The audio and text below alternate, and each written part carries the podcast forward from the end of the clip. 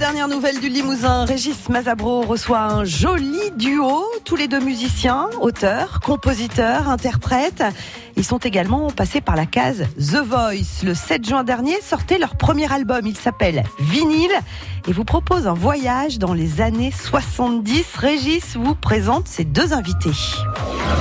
Les dernières nouvelles du Limousin. Philippine et Théo, bonjour. Bonjour. Merci d'être avec nous sur France Bleu Limousin. Vous venez de sortir votre premier album qui s'appelle Vinyle et vous reprenez des tubes des années 70. Pourquoi cette période-là, plus précisément? C'est une période euh, qu'on n'a pas qu'on n'a pas connue et qu'on a découvert finalement il n'y a pas si peu de temps. Ça nous a tapé à l'oreille euh, dans notre vingtaine. On a beaucoup aimé la couleur du, euh, des chansons qu'il y avait à l'époque et aussi l'importance qu'avait le texte. C'était surtout la cohérence entre les titres qu'on voyait.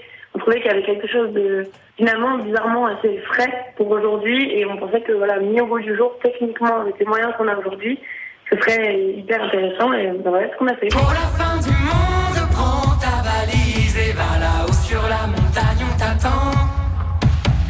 Mets dans ta valise une simple chemise. Pour la fin du monde, pas de vêtements. Sur France Bleu, on, vous a connu avec ce titre pour la fin du monde.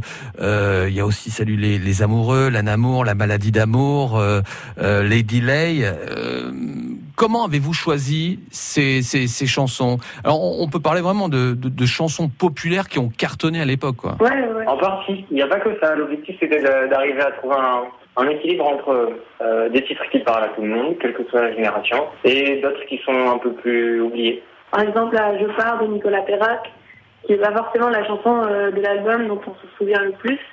Euh, tout comme L'âne amour, qui est, même si voilà, on connaît bien Gainsbourg, c'est même pas trop évident pour tout le monde de se souvenir de L'âne amour. Je chante pour les transistors. Ce récit de l'étrange histoire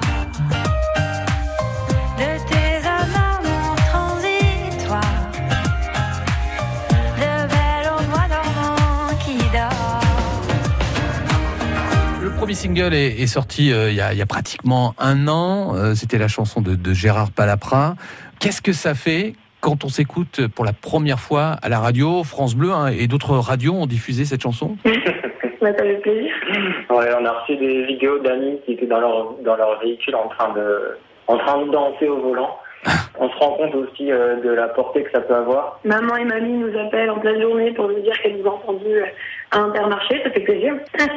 Ce qui est bien, euh, j'imagine, c'est que euh, on vous voit débarquer sur une première partie de, de- de Patrick Fiori, par exemple. Souvent, les premières parties, on connaît pas trop les noms, on n'en a pas trop entendu parler. Mais avec les chansons euh, que vous proposez, vous devez mettre le feu. C'est vrai qu'il y a une facilité euh, aussi, on en profite, c'est d'arriver avec des titres déjà qui sont euh, Ils sont ancrés forts. dans les mémoires, qui sont forts. On s'en amuse en fait, on, on a une certaine légèreté sur scène qui, qui convient bien au, au public de Patrick Fiori, c'est-à-dire euh, bienveillant, euh, généreux, et qui est là pour s'amuser. Mm. Et euh, donc c'était Ouais, des vraiment bon. Le disque sort enfin. On est comment? Sur un petit nuage? Ah ouais, on avait extrêmement hâte qu'il sorte parce que euh, nous, ça fait quand même longtemps qu'on le prépare, qu'on qu'on l'imagine, etc. Et du coup, c'est c'est concret, quoi. C'est- Ça fait vraiment plaisir. On l'a eu entre les mains il n'y a pas si longtemps, du coup.